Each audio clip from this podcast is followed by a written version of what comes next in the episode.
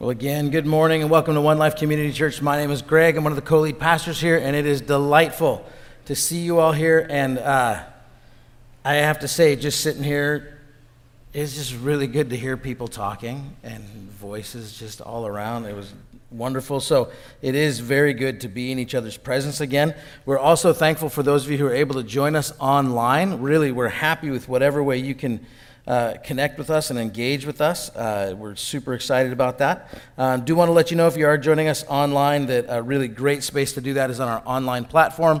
You can find that at w w w dot one life seattle dot org slash live, and there's some really cool things there to just really facilitate a great online experience. So check that out. Uh, you're welcome to do it here in the room if you want to. Uh, also, uh, that's up to you. Um, yeah, with that, let's pray, and then and then we'll get moving in some stuff. Jesus, I give you great thanks for this day and for your presence with us. Um, help us to listen. Help us to hear you uh, in, in all the things we're doing. Help us to find your presence in every single moment of, of our days. Yeah, we ask that in your name, Jesus. Amen.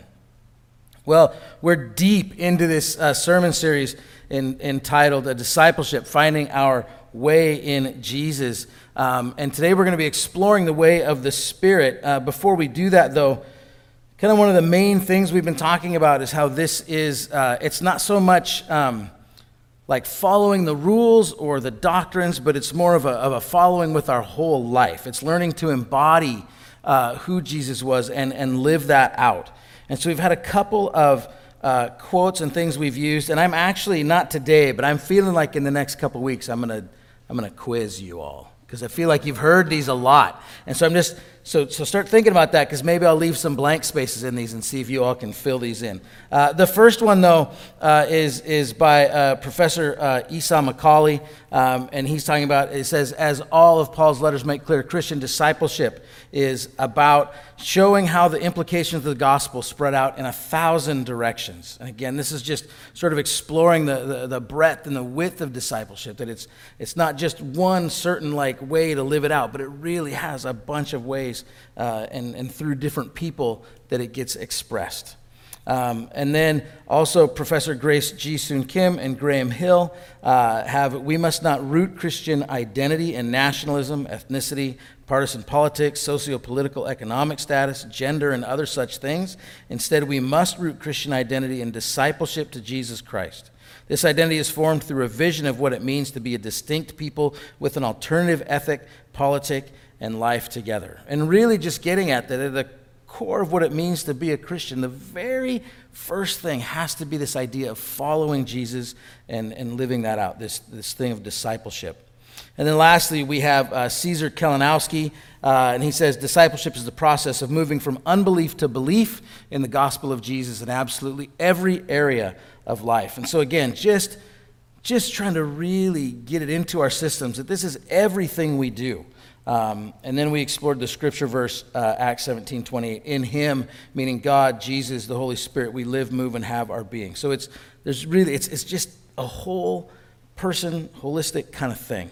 Um, that we're talking about here. And through this, we've covered a lot of different things, and I'm not going to go through all of those today. I just want to get right into this I, this uh, topic for today, the way of the Spirit. Um, because following Jesus has everything to do with following the Holy Spirit. Jesus did it, and we should do it also.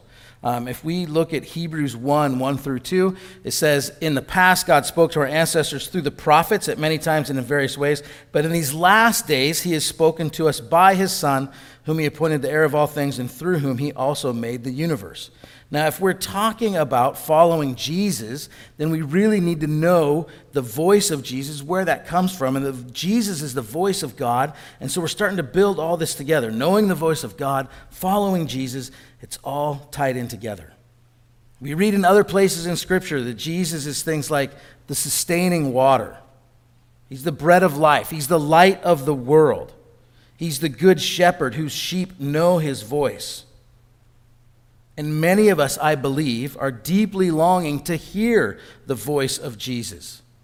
Sometimes in moments of need, sometimes we have a decision to make, sometimes we just want to sit and hear Jesus' voice.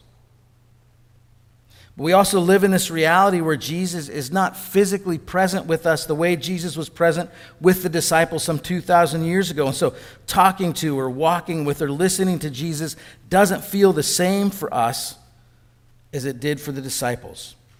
And I have a poem that a friend of mine wrote called Vanish. Um, I don't have a slide for it. I just I want you to listen to it. It's short, um, but I think it kind of gets at some of this tension. It says, vanish, whispers its swish of sound as a trail of breath follows an image you hold like the title of the film you saw two nights ago. No longer on the tip of anything, no aftertaste, no crumbs to help find your way back to a place you forgot being. This little tremor of fear when the ripples left by the stone fail to reach the edge, and the pond is a space as dark as swallows. Swallows you remember returning to the nook above the door in the garage behind the house you find only in your sleep. There's a sense in that poem like there's something that's being, it's just elusive, right? It's a name of a movie we can't quite remember. It's a house we only encounter in our dreams. Uh, G K Chesterton in his book, The Man Who Was Thursday, talks about peace as this thing that he's chasing. And right when he's about to catch it, it turns around and laughs at him while running backwards, saying, you weren't even close. And then it just zooms off, like feels like the Roadrunner and the Coyote, like just this, oh, but it's this elusiveness. I think sometimes we feel like we're trying to listen to Jesus, we're trying to find Jesus, listen to the Spirit, but it always feels like the whole situation is elusive. I'm hoping today that we find something different. Because we find the voice of Jesus in Scripture, we find the voice of, the voice of Jesus in the traditions of the church, in the community of the saints, but also in the witness of the Holy Spirit. As we learn to attend and listen to the Holy Spirit, we find the voice of Jesus. And Jesus even talks about this. Um, in uh, John fourteen, he's getting ready. He knows he's going to die, and so he's preparing for that. And he's telling his disciples that he's going to return to the Father. And what that means is he's not going to physically be with them in the same way. They would no longer be able to see him, touch him, hear his voice, a voice that had probably come to mean quite a lot to them. But Jesus affirms them and assures them that it's going to be all right. He says, I'm going to, as in John fourteen, sixteen, and seventeen, and I will ask the Father, and he will give you another advocate, the Spirit of truth. I know I'm leaving, but I'm going to send you someone else. I'm going to ask the Father, and he's going to give you another advocate. Just a few verses down in fourteen twenty-six says, but the advocate, the Holy Spirit, whom the Father will send in my name, will teach you all things and will remind you of everything I have said to you. There's this connection to Jesus in the Spirit. The Spirit, the advocate, will teach you all things and remind you of everything I have said. And then in the next chapter, fifteen twenty-six, again, the advocate shows up. When the advocate comes, whom I will send to you from the Father, the Spirit of truth, who goes out from the Father, he will testify about me. So Jesus is saying, even though I'm going, I'm going to send, there's going to be another one, another one like me, an advocate, the Spirit of truth, the Holy Spirit. And you're going to know me through this Spirit. In his book, uh, The Voice of Jesus, Gordon Smith says it this way, the Spirit has come in place of the bodily presence of Jesus, and so the church follows Christ only insofar as it intentionally responds to the Spirit. It's that significant. The connection, the voice of Jesus present in the Spirit is so critical. And I think Gordon Smith says it well. Intentionally responding to the Spirit. Well, so that's great. But if we're going to follow Jesus, I think we should look at how Jesus himself interacted with the Spirit.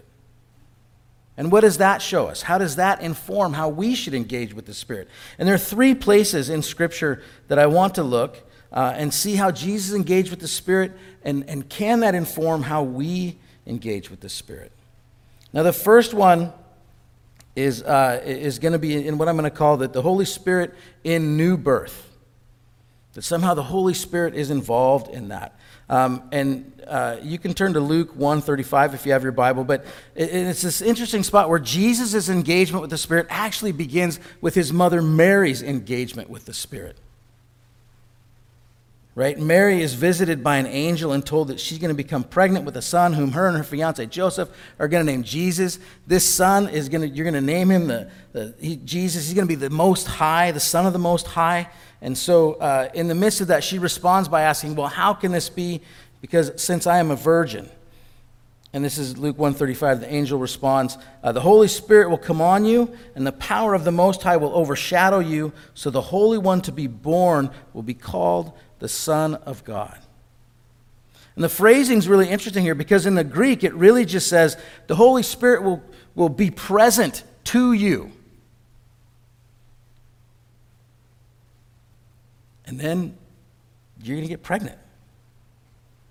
That doesn't necessarily answer a lot of questions, I would think, right? It, it does say, okay, well, this is how it's going to happen, but for Mary, there's still this process, right? And she responds, okay. But we see God initiating new life with Mary and with Jesus in this passage. It's interesting to me that later on um, in... Uh, In chapter three, Jesus is talking with this uh, gentleman named Nicodemus. And Nicodemus is part of a group called the Pharisees. And the Pharisees, we're going to discover, um, they have a long history, but it's, at some point they're going to get in this spot with Jesus where they're going to be trying to kill him. Um, and so they're, they're bent against Jesus. This person, Nicodemus, though, as part of this group, if you track his story through the Gospels, it's really interesting to see how he walks a different path, uh, seemingly, than the, the whole Pharisaical group. Uh, but he comes to Jesus at night, probably because he's he's scared of being found out that he's talking with Jesus, and he's asking him these questions. And Jesus uh, basically says, "Look, you need to be born again." And Nicodemus says, "Well, how's that going to happen? Am I going to climb back into my mother's womb to be born?" Um, and Jesus responds this way: uh, "Very truly, I tell you, no one can enter the kingdom of God unless they are born of water and the Spirit. Flesh gives birth to flesh, but the Spirit gives birth to spirit. You should not be surprised at my saying, you must be born again. The wind blows wherever it pleases. You hear its sound, but you cannot tell where it comes from or where it's going. So it is with everyone born of the Spirit." And so Jesus is very aware that there's something that the Spirit does and that is so powerful that it is actually called a birth. So the Spirit becomes very present and active in every moment of new life that we experience. From a new person entering the world, a new job, a new friend, a new day, all the way down to a new breath, our next heartbeat. All of that, the Spirit is orchestrating and moving in. And especially when that new life centers around a person becoming a follower of Jesus. Taking those steps and making those moves that begin a life of learning and growing as they attend to the Spirit, participating in God's work, living that out in the day-to-day life. And some refer to this as salvation. That person becomes saved when they do this, is often how it's said. But whatever we call it, the Spirit is the critical heartbeat in that. That's how the Spirit operated in Jesus' life. So that's something I think we can move with. The next one is, uh, as you can see up there, it's called the Holy Spirit anoints. And if we look um, in Matthew three thirteen, verses four through one, it's Jesus' baptism. And it says this, uh, "Then Jesus came from Galilee to the Jordan to be baptized by John. But John tried to deter him, saying, I need to be baptized by you, and do you come to me? And Jesus replied, Let it be so now. It is proper for us to do this to fulfill all righteousness. And then John consented. And as soon as Jesus was baptized, he went up out of the water. And at that moment, heaven was opened, and he saw the Spirit of God descending like a dove and alighting on him. And a voice from heaven said, This is my Son, whom I loved. With him I am well pleased. And then Jesus was led by the Spirit into the wilderness to be tempted by the devil. And after fasting forty days and forty nights, he was hungry. I always that last line of that verse is always so interesting to me, because I, I find that I'm never thinking, oh, Jesus must be hungry. But then I read it and I'm like, oh, Jesus must be hungry. Um, yeah, just interesting. Not, anyways, my little pivot there.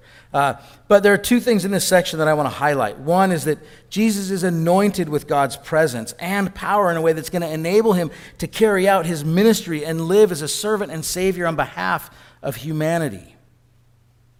It's, it's super interesting to me that right after the temptations that Jesus experiences, which are all about power, which are all about him sort of flexing and, and being the Son of God, and I'm going to take care of this and do that, and I'm going to rule over the earth and all these things, that, that those are temptations that are pushed to him. Jesus is operating out of a posture of fasting, like a, a posture of, of, of physical weakness, right? In this space, and, and, and just came out of being baptized with as a human being. Like for a baptism he didn't need. It was a baptism for the forgiveness of sins. Jesus didn't need that, but he claims such solidarity. He, he stands with those who can't stand on their own and uses that to lean into this moment where he's tempted. Such an amazing story. And all of it, the Spirit is upon him. The Spirit leads Jesus.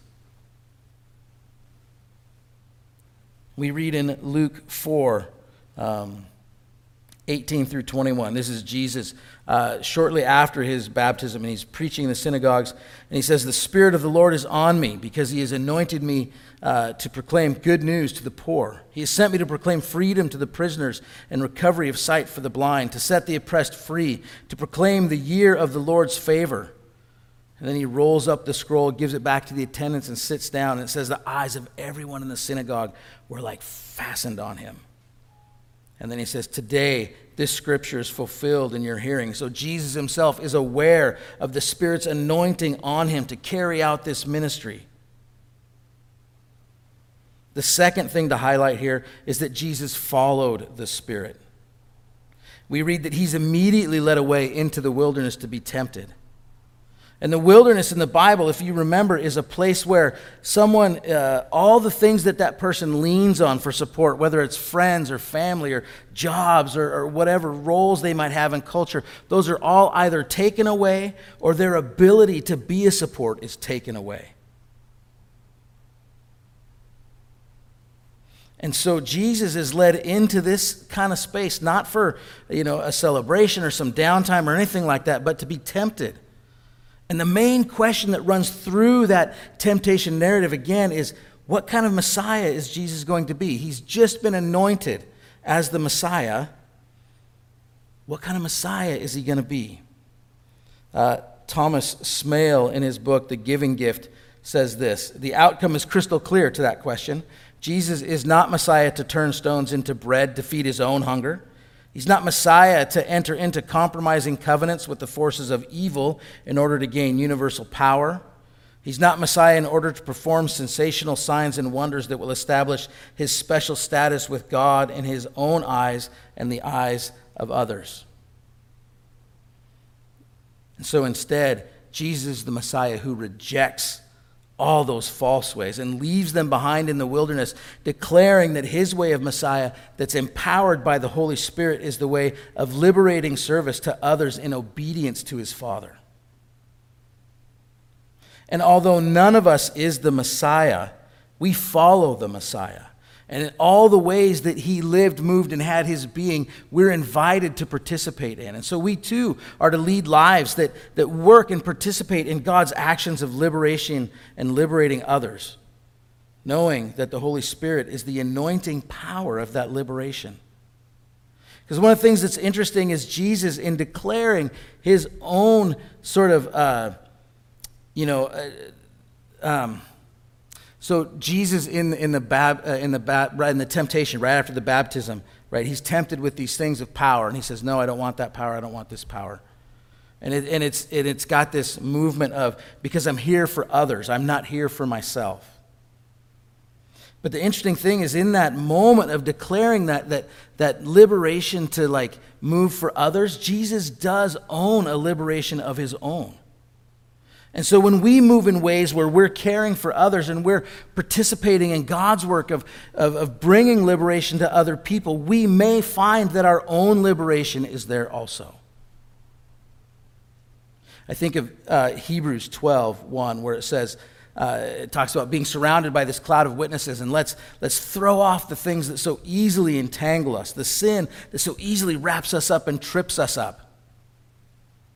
And there's something in this that I see Jesus, as, as Satan is trying to tempt him, it's almost like these vines wrapping around him. No, no, you can be real powerful. You can have all this stuff. No, surely if you're the Son of God, this, these things should happen. And just trying to, to tangle him up and hold him down. And Jesus, in, in, in, in living out of that solidarity, solidarity of his baptism, is able to claim, no, this is, I'm here to bring liberation. I'm here to preach the good news. I'm here to, to, to proclaim the, the, the Jubilee year of the Lord for, for all people to be free from oppression. And in that, there's also his own freedom from those things that Satan was trying to use to tie him. And I, I wonder if that's the same for us. In in serving other people, do we find that some of those things that the enemy would use to tie us down aren't removed, granting us liberation also? The last thing I want to look at is that Jesus experienced uh, transformation by the Holy Spirit. Um, and this is specifically in Jesus' Jesus' resurrection, being raised from the dead. It's a transfiguration of his humanity. Um Uh, I'm going to just bump ahead to Romans four, Romans one four. And this is Paul, and he says, and uh, speaking of Jesus, who through the Spirit of holiness was appointed the Son of God in power by his resurrection from the dead, Jesus Christ our Lord. The thing I want to highlight here is that phrase, Son of God. Um, in other Gospels and in other parts of the New Testament, it's used in some different ways. Uh, lots of times John will use it to speak like of this eternal Son of God.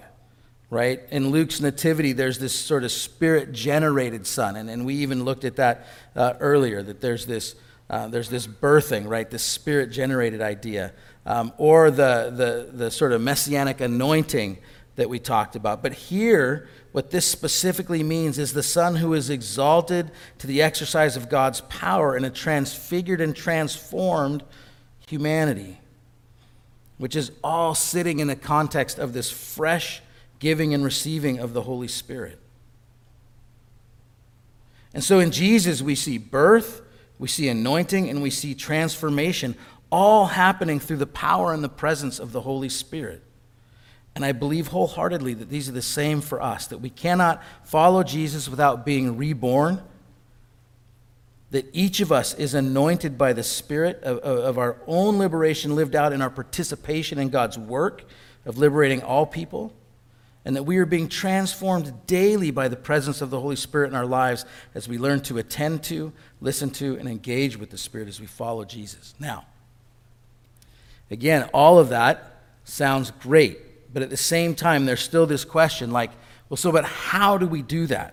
What does that look like? This is all, like we're talking about embodying this, we're talking about living this out. So I have I have a story that I hope is gonna is gonna set this in a direction that does that. Uh, I had my come to Jesus moment about thirty-four years ago. And ever since then, I have been listening, learning, learning to listen, um, and, and have had all these big experiences specifically around uh, this idea of listening. Uh, and it doesn't always show, but sometimes it does. Um, and uh, just this last week, some of you know, my oldest daughter, Gianna, um, she was this summer participated in L T T, which is the lifeguard training team. And so she spent uh, eight weeks. There's her team up there. Um, yeah, it spent eight weeks, Monday through Thursday, from one to five, out doing all kinds of stuff, lifeguard stuff. And it, it's really intense. Um, And, and super fun too. But so this last Tuesday was the last day of it, and they ended it with what they call the lifeguard games, which um, they're really intense and super competitive, and they have teams from all over the Puget Sound from different beaches that come together and they compete in these sort of like Olympic games. And like one of them, for example, is called uh, beach flag. And so they take pieces of hose about that long and they stick them in the sand. And so they have six people competing and five hunks of hose. The six people competing are twenty-five yards away, lying face down, heels together, hands touching right beneath their chin. And then someone yells, go, they jump up, and it's like this violent race of musical chairs down, and there's they're one short, and so people are scrambling and all this stuff. Uh, it it's intense, and they're doing a lot. They're paddleboarding out several hundred yards, back, these relays, all this stuff. Um, and I was super proud that, that Gianna was participating in this, especially the L T T team, because they everyone else there has either had their lifeguard certification for at least one season or sometimes more. There's a, a team that they just call themselves the vintage team. And they're like this kind of semi-retired, uh, but semi-retired in lifeguarding is like twenty-three. Uh, and so like they're super athletic and, and, and all this stuff. And I just was watching, you know, Gianna do all this stuff. And, you know, and they've had their certification for one day.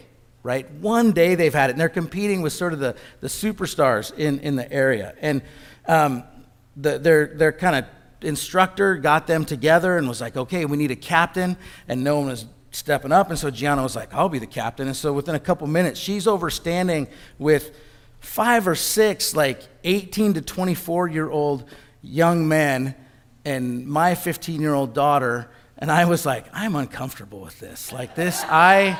I want to be in that conversation, but that's not my business, so I didn't. Um, but, you know, and so, and all this stuff happening. She comp- There's five events. She competed in all five because her team was short on some people. No one else in the whole competition competed in all five. It was just this great day. There's this one event called Scenarios, and in the Scenarios event, uh, anyone familiar with Star Trek, like the original series, it, the, the Kobayashi Maru? Right, so so the training for all people who want to be a captain is one of the things you go through is the Kobayashi Maru, which is this simulated uh, exercise, but it's been programmed to be an unwinnable situation. So there's no way to win, except for Captain Kirk went and reprogrammed it, and so it was winnable. And so that was kind of him saying, I beat the unwinnable situation, and we can debate that all day long. But this Scenarios thing was basically the Kobayashi Maru of lifeguarding. They had four lifeguards set up in this area, and they had four situations that were happening, all needing attention, all some of them needing multiple people. And so they had this challenge of trying to navigate all this, and there were people at each one of the stations who were kind of overseeing and taking notes. They'd all report back, and they'd tally up the score. Right? And it was really hard. It was really hard. And they weren't allowed to see it, so they all had to wait in this room while the other team went, and then the next team would go. And so none of them knew what was going on. And the parents of the L T T group, we were standing there. We all looked at each other. We're like, we can't say anything. Because we really wanted to be like, run over there. Like, look at the other side of the dock. There's a guy over there. But we couldn't do any of that. And so we're all just sitting there, and we're watching this. Now, the L T T team, they did wonderful. They did really well. They did a lot of things they did great. They had some things that they missed. But every team had some things that they missed. But as they were gathering together afterwards with the, the person who's kind of reading off their scores to them and kind of describing to them what they were doing, I saw Gianna just bend over, head between her knees, like hands like this. She was just really upset. And she, she stood up, and she, you know, and their coach was trying to talk to him and said, hey, you know, this this is not the same kind of scenarios we practice. And she was like, but we didn't do well enough. We didn't do it the right way. And I could hear this, and I wanted to run over and like be like, no, no, it's okay. You did awesome today, right? And there's nothing, your performance doesn't matter at all. I, I love you wholeheartedly regardless of that. Now, also in this process, for me, And, and this came up a few days later as we were talking about it, as Gianna is moving into some kind of leadership positions, like she was the captain of this, she's doing some leadership stuff with dance and, and, and these other things. I, I told her, I said, I've done some leadership training, I, I, I've, I've been involved with it for a while, and if you have questions, I could, I could help you with that. Or what would you think that if I saw something, I could ask you, hey, in terms of your leadership stuff, I kind of noticed something. Do you want to talk about that? And she could have the, she could say yes or no. She said, that sounds awesome. I said, good. And then she said, did you notice something? And I said, yeah, yeah, I did. And I just brought up the, you know, when you're, when you're talking about your team, to, to throw out things like, we just didn't do it. The rest of your team can feel that in a way that maybe you're not intending to communicate. And how do you move in a way that can bring your team up? Or how do you move in a way that can still identify, oh, we didn't do what we wanted to, but, but boy, we were here and we were present and all this stuff. Okay, and so what I didn't tell you is um, as I was wanting to walk up and give my daughter a big hug and all this stuff, her... The, the members of her team were already there that participated in the that event, and then the rest of them had kind of started gathering around too. And this one uh, team member, all of a sudden, like there were two over there, did like this, and they all just surrounded Gianna, and they gave each other this huge group hug. And Gianna was like, "Yeah, I couldn't tell whose hair this was or whose shoulder this was," um, and and and all of that. Right? They they all recovered and, and, and they were happy and, and, and, and having this really great moment. And I realized, so as Gianna and I were talking about this, she said, so yeah, maybe I should have done this differently. And I said, no, no, no. I think that moment was exactly what it needed to be. Because you hear from me all the time, I love you, what you do, it, sure it's important, but it's not gonna, it, you know, it's not gonna change that I love you and this and that. But in that moment, to have her team come and say it was very different, to have her team gather around each other and say, you know, it doesn't matter how we performed. We're here for each other. We absolutely love each other. We absolutely care for each other. And because maybe Gianna's feeling a little bit like, oh, did I let this team down? Here I am. I tried to be the captain and I didn't. But they're all saying, that doesn't matter. We all love and care for each other. And so there are lots of spirit kind of movements in that. For me personally, it was one of, I had to step back. I had to not sort of make my imprint on this situation. I had to listen, I had to watch, and I had to learn so that later on, because I didn't realize it in that moment, I realized, oh, the team's together, that's awesome. But later on, as I thought about it and was talking with Gianna, I said, yeah, you know what, wait a minute, Gianna. I, I actually think the Spirit was doing something different there. Doesn't that seem like it was really about your team coming together and saying how much you care for each other? And she was like, yeah. I was like, yeah, that was God. That was the Holy Spirit doing that. Right? So how we listen and how we follow Jesus really depends on the moment, and it takes practice and it takes time, but we have to keep doing it. And so I have a challenge for us over this week that I want you to do that I hope is going to facilitate some kind of movement in this direction. Uh, worship team, if you could come up. That'd be great. Uh, prayer team um, is going to be available for you. Uh, in just a moment, I'm going to pray, and then um, we're going to close with uh, so a little reflection time and a song and a benediction. But the prayer team will be available uh, during that um, if if you need prayer for anything. So please, please uh, utilize that. It's there for you.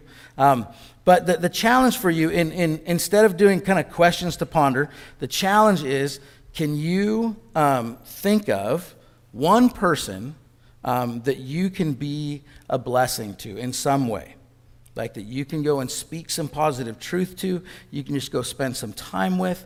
Um, could be someone who's having a rough time or someone who's encouraged or blessed you, but the, the idea is, whatever the case is, someone you can affirm and build up and maybe bring a little bit of liberation to, and then go and do that. And the reason that I want us to do that is that it causes us to listen to an internal voice about thinking, who's a person that I know, who that I can do this with.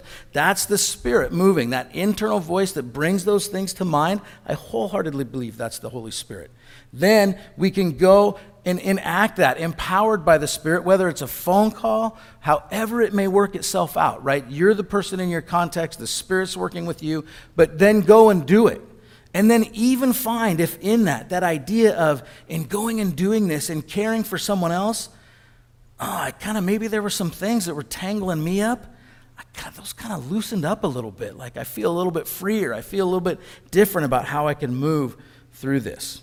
Um, so that's the challenge that I want uh, this week sometime. I'm going to be real specific. I, next Sunday, I'm going to ask people, right? Uh, I, I won't in front of everyone. I'll ask you individually. Not everyone, but so uh, anyways. But I'm going to talk to you because I want to hear and I want to share with you what I did and how that was working.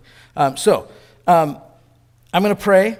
And then we'll have uh, some time to reflect. And that might be time where you use to think of that person. But I also want you to to sit and just, one of my practices is I'll sit and just let things start to kind of sift, right? And in my mind, it it, it usually looks like uh, water, like starting to pour off something. Something's moving up and water's kind of pouring off. And at first I can I can just see the water kind of moving, and then I can see something emerge out. And lots of times that's the direction that God will have me go in. And so whatever your process is, just give a minute to allow something like that to happen. Just sit quietly, and the worship team's going to play, and just allow the Spirit to move and speak, and then and then trust that in you, um, that that's something that God is doing. So let me pray, um, and then and then all those things are available to you. Dear God, I give you great thanks again for this day. Holy Spirit, I give you thanks for your presence with us. That even though you are mysterious, and even though we don't totally understand, I believe wholeheartedly that you're not elusive. You're not something that's going to sort of turn and laugh at us as we as we try to find and scramble for something, but you are present within us, speaking, guiding, moving. Lord, I pray for those of us who feel like we're scrambling to find you. Spirit, you'd help us to settle, to quiet our movements, to quiet our hearts, and know you in that space.